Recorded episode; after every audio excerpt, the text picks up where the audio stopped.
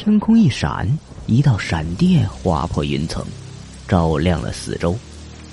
借着电光，隐隐约约能看见铁门的另一侧是一片波澜起伏的小山，山体上林林总总站立着一排排黑影。雨势大了，风势也更大了，刮得两扇铁门来回作响。男人的目光落在“烈士陵园”四个大字上，他神情一闪，似乎觉着刚才电闪雷鸣的时候，好像有什么粘稠的液体从字体的笔画间流过。他踏入陵园。没走几步，又觉着有什么东西正顺着斜面儿向上爬。低头一看，他的双脚已经淹没在一朵朵白色的纸花中。纸花漂浮在水面上，缓缓的移动，借着雨势组成一条白色的河流，从山上流下。一片片纸花簇拥着，又像一张漂浮的地毯，铺满了小山中间的台阶。男人心中浮上一丝阴影。清明过去数月，山上哪来这么多的白色纸花？有什么人值得如此拜祭？他一路踏着纸花向山上走去。小山不高，每过几个台阶，就有一层围着山体建起的墓碑群。没过多久，男人就登上了小山的山腰，向下望去，那条缓缓流动的白色河流，像一支阅兵的队伍一样，从他站的位置，每一朵纸花都看得格外清晰。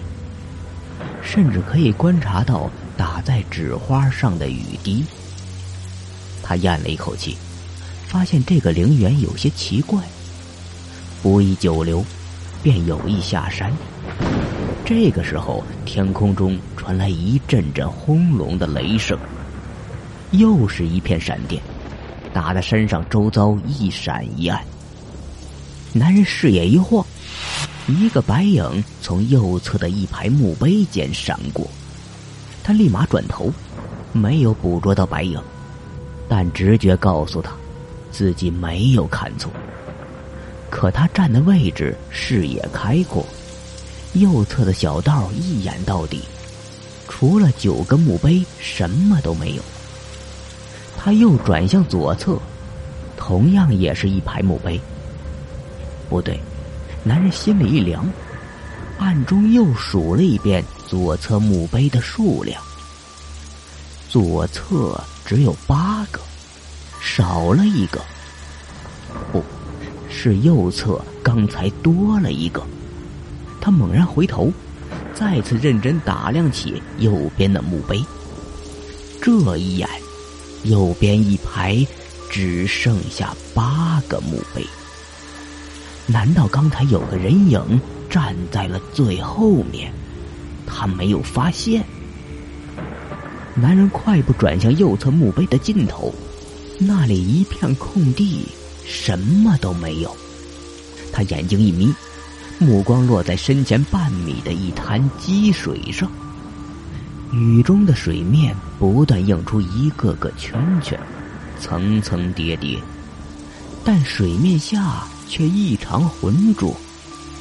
果然，刚才这里站了一个人。男人扫了几眼周围，早寻不得一个人影，只好作罢。正是此时，一道闪电落在山顶，恍如银河炸裂，天空被捅破一个窟窿。电光一闪，瞬间整个山头的一切都被照得一清二楚。一道反光，离他最近的一座墓碑上的文字闪进了男人的眼中。一刹那间，男人全身一颤，动作僵硬了。仿佛刚才那道闪电没有劈在山上，而是直接灌入了他的身体。